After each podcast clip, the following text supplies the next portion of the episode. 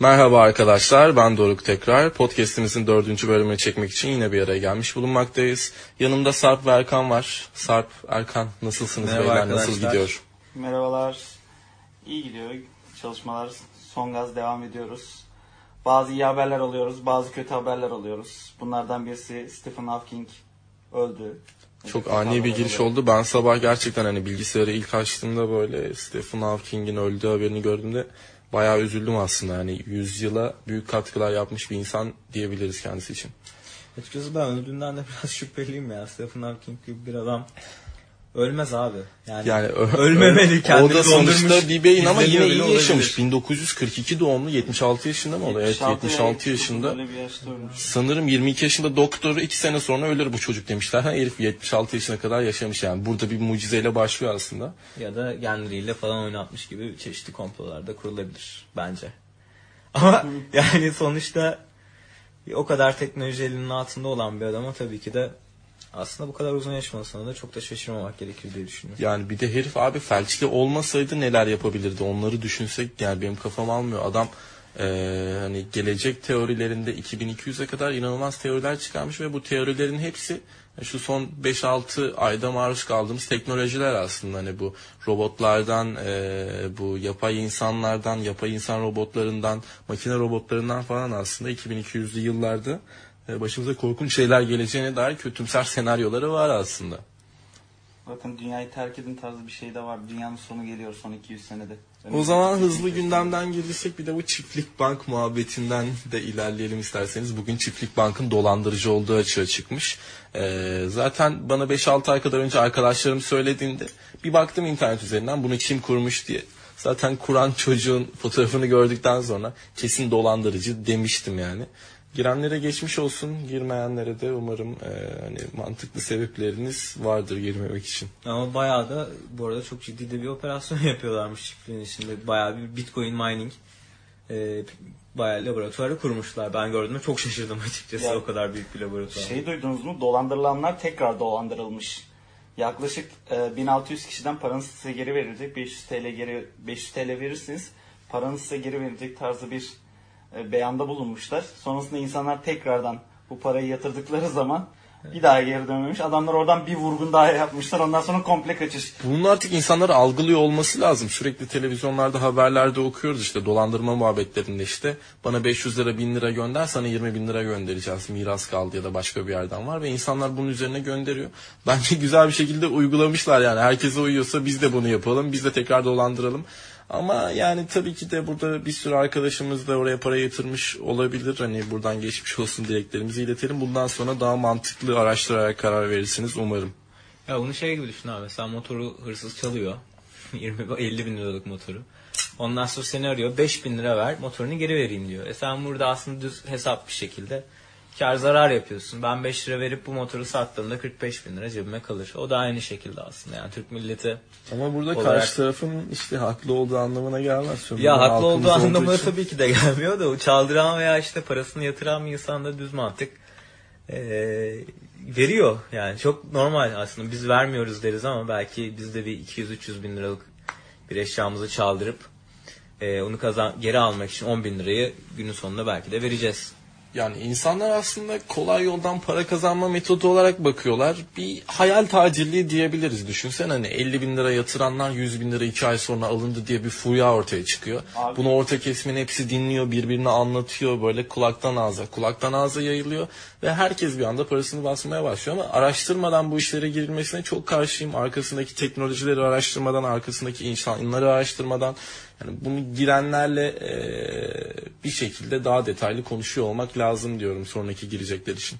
4 ayda paranı geri kazanıyorsun muhabbeti var. Yani 4 ayda bir insan tarım yani çiftlik yatırım yaparaktan nasıl parasını kazanabilir? Ya basit bir araştırma bile yapsalar aslında bu işin olabilme ihtimalinin olmadığına karar Bence arkasında ama farklı şeyler de var yani. Hani insanlar bunu duyuyorlar. 4 ayda bunu 4 ayda çıkaramayacağını kimse biliyor. Hiçbir banka faiz oranı ya da bir arsa aldın, araba aldığında 4 ay sonra hiçbir şekilde paranı çıkartamıyorken hani bununla nasıl çıkartacağına dair arkada farklı insanların duygu sömürüleri gibi şeyler var Evet, sanırım. Bir sürü bir şey vaat edilmiş olabilir yani sonuçta.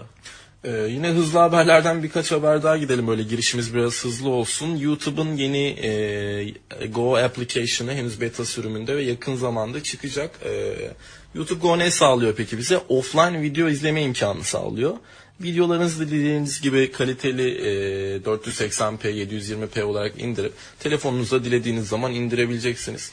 YouTube bu hamle için aslında geç bile kalmıştı. Neden bu kadar bekledi? Bu da tartışma konusu. Ya ama benim e, gördüğüm kadarıyla şu an mesela online'da dinleyip offline'da tekrar dinleyebildiğiniz hani bir bildiğim Spotify var. Bunun örnekleri vardır ama Fizi de yapıyor galiba. Abi yıllardır şöyle bir şey var hani yani fakir YouTube'u diyeceğim ama insanlar YouTube e, videolarını bir şekilde konverterlarla telefonuna atıyorlar, bilgisayarına atıyorlar. Hani Spotify, Fizi gibi programları kullanamayan insanlar bunu fazlasıyla yapıyor aslında. Öyle bu ara- aracı belki de başka şeyler için bu kadar bekletmiş olabilirler. İşledikleri arkada farklı data vardır kesinlikle. Ya benim o tarafta aslında demek istediğim şuydu. Hani Spotify'dır, Fizi'dir.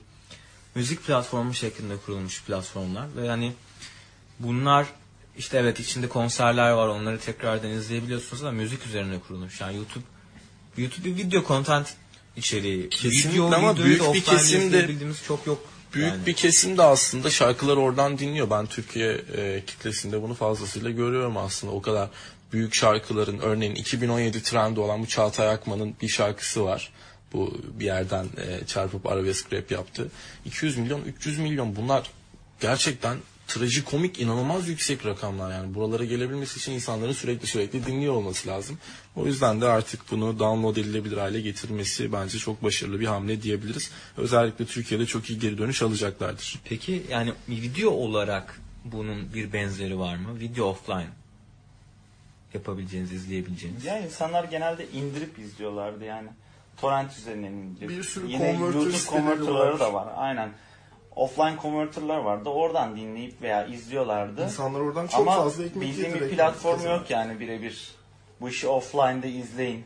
Muhabbetin yapıldığı bir platform bulunmamakta. Okey, o zaman Netflix aslında çok da işte, geç bölüm kaldı diyemeyiz. Bölüm başına indirebiliyorsun dilediğin gibi bölümleri. Offline izleyebiliyorsun. Metro'da falan izleyebilmen için Türkiye Ajansı bunu çok güzel bir şekilde dile getiriyor.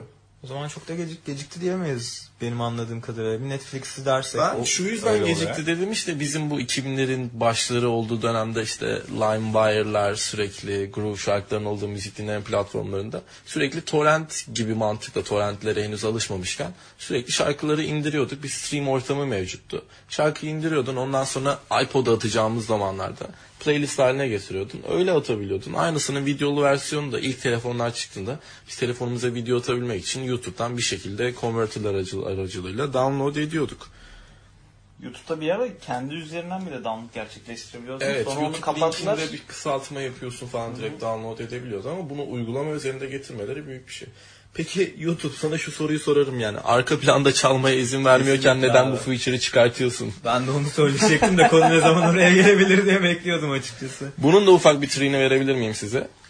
YouTube'u application'da değil normal tarayıcı üzerinde açın, kapatın. Normal player'ınız iPhone ekranında geliyor ve oradan tekrar player'a basarak çalmaya devam O edebiliyorsunuz. eskiden vardı ama ben son zamanlarda onu yapamıyorum. Yaklaşık bir 6-7 aydır. uzun zamandır sürekli Spotify'dan dinlediğim için yani tam olarak tarihini kapattılar mı kapatmadılar bitmiş mı bilmiyorum ama vardı, Evet, vardı. Büyük ihtimal orada Apple'la bir anlaşması var. Anlaşma üzerinden ilerliyor olabilirler yani. Yani aslında bu büyük ekosistemde Apple, Microsoft, e, Amazon gibi e, büyük dev liderlerin hepsine birbirlerine katkıları var. İşte buna Samsung'u da katabiliriz aynı şekilde. Hepsi günlük, aylık olarak birbirlerine inanılmaz telif bedelleri ödüyorlar. Bu büyük markaların her ay her yıl birbirine binlerce dolar, binlerce milyon lira ödediği bir ekosistemde aslında Tesla, Elon Musk çok çok güzel bir hareket yaptı. Bütün elektrikli araçların patentlerini e, hiçbir şekilde patent ücreti talep etmeden diğer markalardan tamamıyla halka açtı. Dilediğiniz gibi büyük markalar, e, son kullanıcılar dilediği gibi kullanabilirler. Aslında Think Difference bence Apple'dan çok Elon Musk'a giden bir e, kod diyebilirim. Ya adamlar zaten ekosistemi bu şekilde oluşturuyorlar. Yani aynı şekilde mesela Volvo'nun da çok eski bir örneği vardır. Normalde araçlarda kullandığımız emniyet kemerlerinin patenti Volvo'da. Ama e, Volvo kendi içerisinde bir görüşme yapıyor ve şöyle bir karar alıyor. Diyor ki bunun patenti bende olabilir ama bu emniyet kemerleri tüm insanlık için önemli bir şey. İşte insanın hayatının kurtarılması için önemli bir durum. ve ben bunu insanlara açık hale getiriyorum ve bunun için bir para istemiyorum şeklinde bir harekette bulunabiliyorlar. Bu şekilde bir ekosistem yaratıyorlar aslında. Birbirlerine bağlılar. Hepsi birbirine bağlılar. Günün sonunda bir patent bedeli ödüyorlar bazı araçlar için. Ama bunu paylaştıkları zaman gelişimler daha hızlı ve daha güzel bir şekilde gerçekleşip ekosistemin daha hızlı bir şekilde büyüyebilmesini sağlıyorlar. Olması gereken de bu aslında ama Türkiye'de tam tersi oluyor nedense. Yani herkes birbirine hatta geçen günlerde adamın teki bir teknoloji firması ne?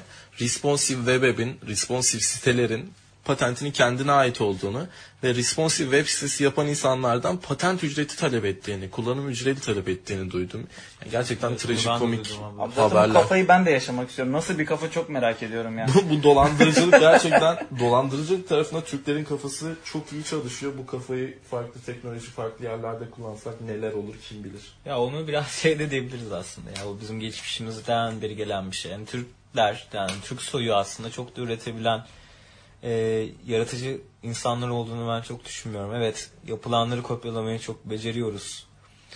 Belki ufak şeyleri, belki büyük ama güzel şeyleri yapıyoruz ama bir yurt dışı kadar, Avrupalı bir insan kadar çok hızlı ve çok seri üretim yapamıyoruz fikir olarak. Abi çok güzel ürünler de çıkıyor aslında Türkler ama bakma yani biz daha kolayı seçtiğimiz için bence sana öyle geliyor. Yoksa yani e, gerek silikonda olsun gerek Türkiye'nin kendi içerisinde de cevher adamlar var yani. Ama markalaşmada şunu atlamamak lazım ki büyük bir e, bu dünya çapında bir marka olabilmeniz için bu Apple'ın, Amazon'un, Google'ın yaptığı olay ne aslında? Bir hub yaratmak ve insanların iyiliğine bir şeyler yapmak. Tabii ki de arka tarafta e, parantez içinde maddi amaçları var. Ama bunu birinci öncelik olarak yapmadıkları için bence bu e, top 5 company arasında, top 5 şirket arasına giriyorlar. Gayet tabii.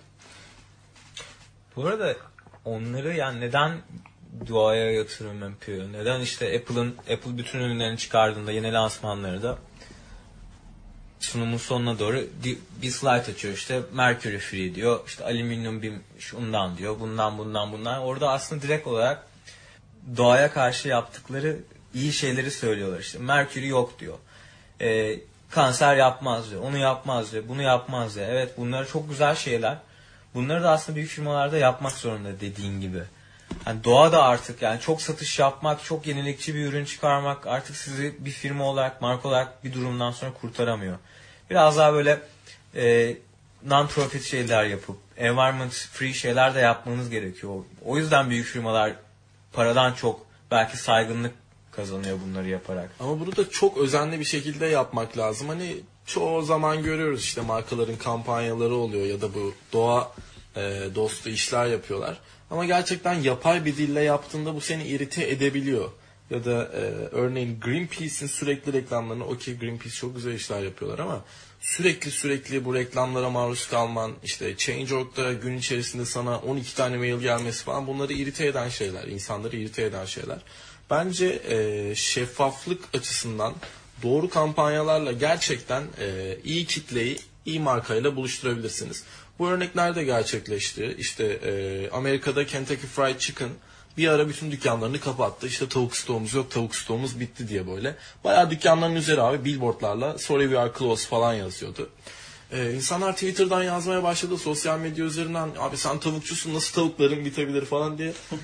KFC sürekli açıklama yapıyor. Yani çok haklısınız özür dilerim ama gerçekten tavuk stokları bitti yapabileceğim hiçbir şey yok diyor. İnsanlar işte tekrar konuşmaya devam ediyor, tekrar konuşmaya devam ediyor. En sonunda işte daha kreatif ve daha şeffaf bir şeyle yaklaşıyorlar.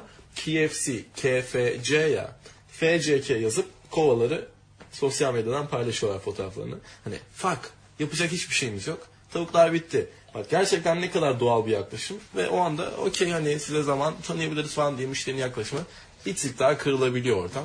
Orada kreatif ve şeffaflık bence çok önemli. Markayla insanları birbirine buluşturmak açısından. O biraz aslında şey olarak düşünüyorum. Marka ve markanın sunduğu değerle de alakalı. Yani e, o Greenpeace tarzı şey insanlar daha insanlar demeyeyim de non-profit kuruluşlar biraz daha toplu bir farkındalık yaratmaya çalışıyor. Onlar da aslında o değeri de e, mass marketing gibi pazarlayarak bulmaya çalışıyorlar. Çünkü çok niş bir kitlesi yok. Ne kadar çok farkındalık yaratıp ne kadar oradan bir şekilde döndürebilirse aslında onlar için de iyi. diye düşünüyorum ben. O yüzden de aslında büyük bir operasyon içine giriyorlar. Peki bu durumda markaların ve duruşları açısından örneğin e, senli benli mi yaklaşacaksın? Gerçekten full kampanya odaklı mı gideceksin? Yoksa e, böyle luxury bir brand olup insanların sana sadık olmasını bekleyeceksin? Burada belli başlı yazılmış e, aslında kanunlar yok diyebiliriz. Örneğin e, sivil toplum kuruluşları farklı bir şekilde halk üzerinde ya da sosyal medyada bir imaj bırakmak istiyorken örneğin bir e, yeme içme şirketi bambaşka bir imaj bırakmak istiyor olabilir ya da bir temizlik markası bambaşka imaj bırakmak istiyor olabilir. Hani burada data tarafından, kreatif bir ajans tarafından, e, Migros tarafından ya da büyük bir e, çok büyük bir Koç Sabancı Holding tarafından bakacak olursak hani markalar ya sen hedefin e, çok büyük Türkiye'de en büyük deterjan olmak. Nasıl bir konum stratejisi uygulamak istersin kendine Sarp ya da düşündüğün ilk akla gelen nedir? Ben orada şöyle düşünüyorum ilk önce. E, yeni bir marka mıyım? Yeni bir pazar mı yaratacağım yoksa var olan pazara mı penetre edeceğim? Bunu belirlerim ilk önce. Buna göre de mesela yeni bir pazar oluşturacaksam zaten hedef kitleni hiçbir şey bilmiyor olacaksın. Orada sen yaratıyor olacaksın. Hedef kitleni biliyorsan da orada zaten o hedef kitlenin sahip olduğu değerleri ve o insanlara nasıl bir değerle gideceğini biliyor oluyorsun. Peki mesela yani benim bir temizlik ya da deterjan firması düşündüğümde aklıma ilk böyle şey reklam filmi geliyor. Bir çarşaf seriliyor, bembeyaz çarşaf. Ya da bir kadın böyle bahçeli evinde e, mandalla çarşafını asıyor. Hani böyle reklamlarla aslında hani insanların bir şekilde duygusunu kazanıyorsun ama gerçekten hani her çarşaf her çarşafı bembeyaz yapmıyor olabilir. Burada biraz daha şeffaf ve kreatiflik az önce bahsettiğim bu iki şeyi e, aynı kıtada aynı birlikte müşteriye sunarsan aslında biraz daha ayrışabilirsin diye düşündüm benim aklıma gelen örneğin. Ya sanki benim orada e, kafamda genelde şu oluşuyor. Öncelikle hedef kitleyi belirlemek. Yani hedef kitlen senin kim? Sen bir marka çıkartıyorsun, sen bir ürün çıkartıyorsun. Atıyorum Ülker için bir tane Ülker çikolatalı gofret çıkartıyorsun. Veya bir yumuşatıcı markasısın. Premium bir yumuşatıcı çıkartıyorsun. Bunun daha premium segmente, daha üst segmente satmak istiyorsun. O zaman senin hedef müşterin kim?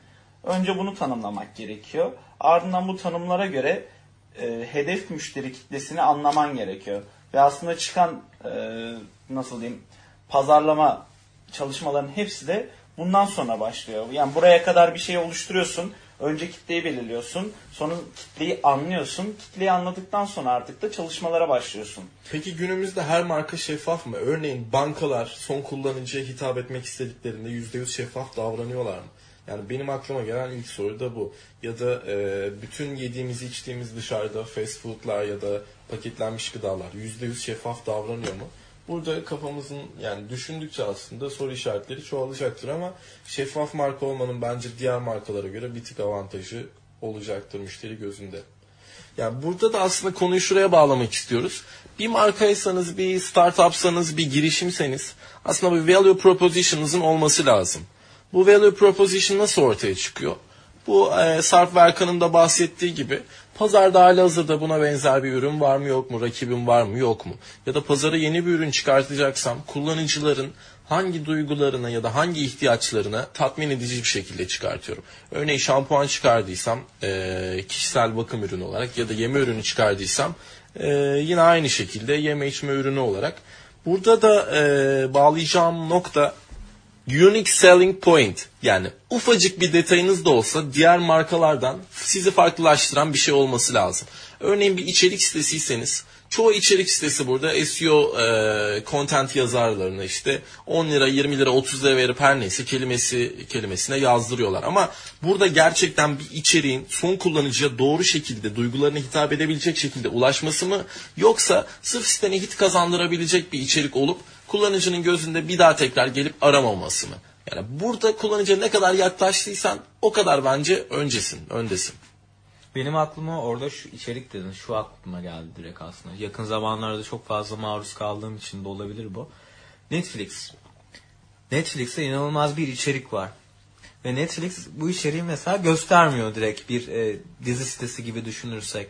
Bu da aslında onun sunduğu bir değer ayrıca. Sunduğu değer evet farklı platformlarda olmaması bu içeriğin ya da kendine özgü Netflix'e özgü içerik olması. Kesinlikle orijinal bir şey. Sen gidip sinemada izleyemiyorsun bunları. Sonrasında belki sinemada izlenenleri tekrar getiriyor ama bu günümüz popüler dizileri olsun. e, gidip sinemada izleyebileceğin şeyler değil kesinlikle. Peki şeyi soracağım ben de orada. Her marka için bir unique selling point olmak zorunda mıdır? Abi sen bir yumuşatıcı satıyorsun. E Yani unique selling, unique selling point'in ne olabilir ki? çoğu zaman seni diğer markalardan ayrıştıran bir şey olması lazım. Bu senin e, logon olabilir, bu senin e, bu deterjanın paketi olabilir, bu deterjanın sunduğu işte e, yüzde yüz kireçi yok eden bir şey olabilir. Bir nokta sadece bir nokta ya da işte e, çok güzel bir örnek geldi aklıma. Toms ayakkabılarını yaptığı bir olay vardı. Bunu bilmeyen yoktur sanırım. Her aldığın Toms için bir tane de Afrikalı bir çocuğa Toms ayakkabı gönderiyorlardı. Ne kadar doğru yanlış tartışılır. Ama çok güzel bir nokta. Diğer ayakkabı firmalarından onu ayrıştıran nokta. Bir sürü et- espadrille ayakkabı var. Ama çok güzel bir yaklaşımla aslında. Hem sosyal sorumluluğumu yerine getirdim. Hem farklılaşabileceğim bir nokta var. Hem de ayakkabılarım pahalı abi. Ben sana bez ayakkabıyı al 200 liraya satıyorum. Peki unique selling point'in olmadığı yerlerde e, değer nasıl yaratabiliriz? Yani senin bir unique selling point'in yok. Başkası da gofret üretiyor. Sen de gofret üretiyorsun. E, BİM'in de kendi özel gofreti ihtiyaçlar var. olarak düşünme bunları. Hani senin çıkartacağın bir e, software as a service olarak düşün. Ya da e, gerçekten hani tüm mes pazarı oynayacak bir şey değil de örneğin televizyon sonuçta. Televizyonda hani ne kadar ekstrem şey yapabilirsin. İşte smart çıkardı. Bütün markalar takip etti. Ama sen bunu bir girişiminde ya da bir kameranda ya da bir teknolojik ürün özelinde düşündüğünde, robotikte, AI'da düşündüğünde yeni yapılan girişimlerin birbirinden ayırt edilebilmesi için e, bunun olması gerekiyor. Ben şöyle düşünüyorum bir de yani dediğin gibi temel ihtiyaçların aslında buraya dahil edilmemesi gerekiyor. Şöyle bir şey var. Evet hepimiz maaş kazanıyoruz ama disposable income dediğimiz bir şey var. Yani senin bütün giderlerin çıktıktan sonra lüks olarak harcayabileceğin, keyfi olarak harcayabileceğin paranın içinden sen aslında aldığın şeylerin unique selling point'inin olması gerekiyor. Çünkü sen mesela ne yapıyorsun? Evine tuvalet kağıdı alıyorsun. Tuvalet kağıdının unique selling point olmasına gerek yok. Çünkü çok işlevsel. Kullanırsın, elini silersin, kurularsın, atarsın, gidersin. Bunu alırken de raftan en ucuzunu almaya bakarsın. Yani tutup da rengi kırmızı olsun, üç gözenekli olsun, filli olsun gibi şeylere bakmıyorsun. O yüzden de aslında senin disposable income'ını alabileceğin şeylerin bir unique selling point olması gerekiyor ki sen çünkü o elinde kalan belirli bir parayla senin için işte en uygun fiyata optimum ürünü almaya çalışıyorsun. Orada aslında gerekli o, o markanın çıkardığı ve verdiği değerin senin için senin beklentilerine örtüşmesi gerekiyor. Yani disposable income dediğimiz zaman tam olarak Türkçesi ne oluyor peki? Elinde harcayabileceğin ya şöyle diyelim temel ihtiyaçlarını giderleri. Evet Yani. aynen öyle. Temel ihtiyaçlarını çıkardıktan sonra yani bu kiran olabilir. Mutfak ihtiyacın olabilir. Giyimin olabilir. Bunları çıkardıktan sonra senin elinde kalan para harcayabileceğin bir paraya. Sinemaya gitmek mesela aslında disposable income'ının harca- harcadığın bir paradır. Çünkü senin temel bir ihtiyacın değil. Sen kendi psikolojik veya sosyal statünü iyi hissetmek için aslında gidiyorsun. Ee, peki e, sonrasında aslında bu bahsettiğimiz tüm lüks ihtiyaçları için e, ulaştığımız markalarda farklılaştıran noktalar elbet var lüksi e, ihtiyaçlar olduğu için. Ama Netflix üzerinde düşündüğümüz gibi tekrar Erkan'ın sorduğu soruya geri dönecek olursak okey bir içerik sağlıyor. Peki bu içerik diğer platformlarda yok mu var mı? Çoğu dizi sitelerinde ya da torrentlerden indirebiliyorsunuz ama kattığı birkaç detay daha var. Örneğin senin izlediğin diziyi tekrar platforma girip baktığında kaçıncı dakikada kaldığını, hangi bölümde kaldığını, özet bir ekranını sana veriyor. Ya da izlediğin dizilere benzer kategorideki dizileri sana sunabiliyor. Senin nelerden hoşlanabileceğini anlıyor. Burada biraz daha işte e, kullanıcının yanında durma, kullanıcıyı tanıma e, olayları işin içine giriyor. E, Kullanıcını ne kadar iyi tanırsan da ona göre o kadar. Ya daha doğrusu kullanıcı demeyelim de müşterini mi diyelim artık veya misafir mi diyelim? işte Yani sektörden sektöre bir kere geldikten aslında. sonra kullanıcı olmaya başlıyor ya. Hmm. Geldikten sonra diyorsun. Hala hazırda bir kere satın al. Yani müşteri daha böyle market şeyi gibi yani ben düşünemiyorum Evet. sektöründe.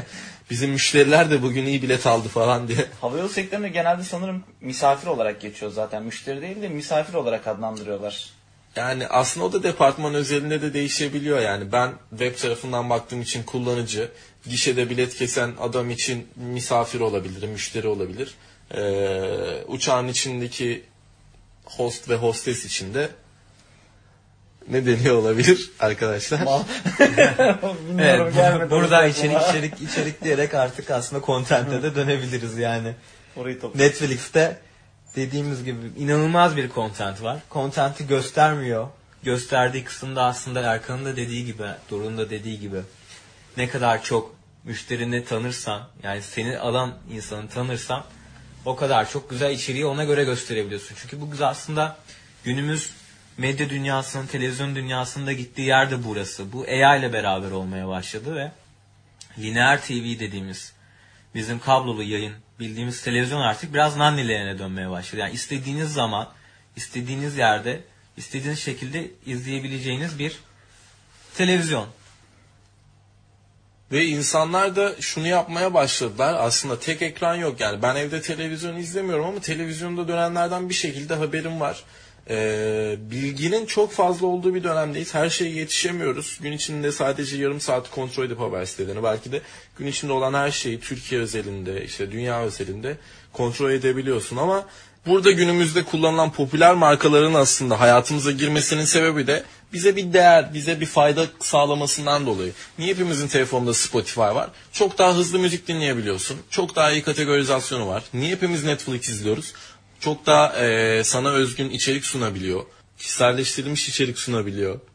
Günümüzde de bu kullanıcıya, son kullanıcıya verdiği katma değerleri aslında alıp teknolojisine, alıp eee, kullanıcı tecrübesine işleyen markalar bence çok yakın vadede diğer markalardan ayrışıp bir adım daha öne geçecektir. Ee, yani sana bir hız katıyorsa, senin faydana bir teknoloji sağlıyorsa, senin faydana bir ürünse ee, ve bunu iyi pushlayabiliyorsan aslında diğer markalardan ayrışıyorsun. Senin için bir değer yaratıyor ve o değer üzerinden de sana ulaşıp senin ona olan bağlılığını arttırıyor. Aslında değer yarattığı zaman da sen artık onun bir sadık müşterisi haline geliyorsun. Ama yani. bu asla o markadan kopmayacağın anlamına da gelmez yani. Nasıl ki e, Snapchat'ten biz yani bir sene önce koptuk. Bu Spotify ya da Netflix'in başına gelmeyeceği anlamına gelmiyor. Çok daha iyi bir platform gelebilir. Farklı bir noktadan kullanıcıyı yakalamış olabilir. Yani yaptıklarının hepsini yapar, okey. Ekstra bir noktadan daha yakalar. Örneğin işte eve girdiğinde anında çalmaya başlayan bilmem ne. Bunların hepsi yakın gelecekte olacak. O yüzden büyük teknoloji firmaları nasıl olsa benim milyonlarca kullanıcım var diye bakıp e, kullanıcı özelinde tekrar geliştirmemeler yapmamaları en büyük e, salaklıkları düşmanı olur diye düşünüyorum. Ya bunun hakkında hatta e, Facebook'ta son zamanlarda çalışmalarını şu yönde genişletiyor. Normalde Facebook kullanıcısı e, çevreden de yani haberlerden de okuduğumuz kadarıyla azalmaya başladı ve insanlar artık yavaştan Facebook'u terk ediyor. Facebook bu konuda ne yapıyor? E, piyasayı araştırdıkların zaman hala internet bulunmayan, internet kullanımı olmayan ülkelerin olduğunu gözlemlediler ve bunun üzerine Mark, Mark Zuckerberg bir çalışma gerçekleştiriyor. Mark Aynen. Ee, bu çalışma nasıl bir çalışma? İnternet olmayan ülkelere e, bir balon aracılığıyla, bir Wi-Fi aracılığıyla internet sağlamaya çalışıyorlar ve ücretsiz internet. Aslında buradaki amaç bir taraftan kullanıcılar giderken bir taraftan hiç Facebook'a ulaşamamış kullanıcıları tekrardan içeriye çekmeye çalışıyorlar. Aslında sürekli Elon Musk ve Stephen Hawking'i falan konuştuk ama Mark Zuckerberg de arka tarafta çok güzel işler yapıyor. Düşünsene senin bir ürünün var ve bu ürüne ulaşamayan insanların ana bir tane temel sebepleri var. Yani sen internet üzerinden bir hizmet sağlıyorsun ama internetin yoksa bir şekilde buna ulaşamayacaksın. Bu bir nokta. Buradaki bariyer ne senin? İnternet.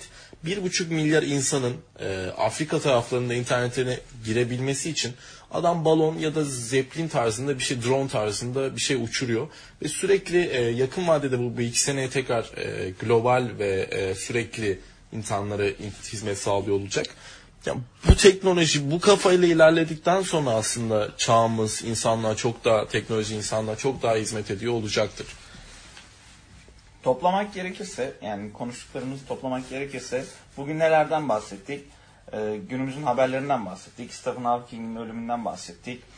Ee, YouTube Go'dan bahsettik biraz. Netflix'ten bahsettik. Sonrasında value proposition'la yani sizin için değer aratacak marka için değer yaratacak konular üzerine biraz değindikten sonra da e, artık podcastimizin sonuna gelmiş bulunmaktayız. E, biz dinlediğiniz için çok teşekkür ederiz. Bize e, paylaştığımız e-mail veya Twitter üzerinden de rahatlıkla ulaşabilirsiniz. Herkese iyi günler. Teşekkürler arkadaşlar. Hoşçakalın. Görüşmek üzere. Hoşça kalın. Sağlıcakla kalın.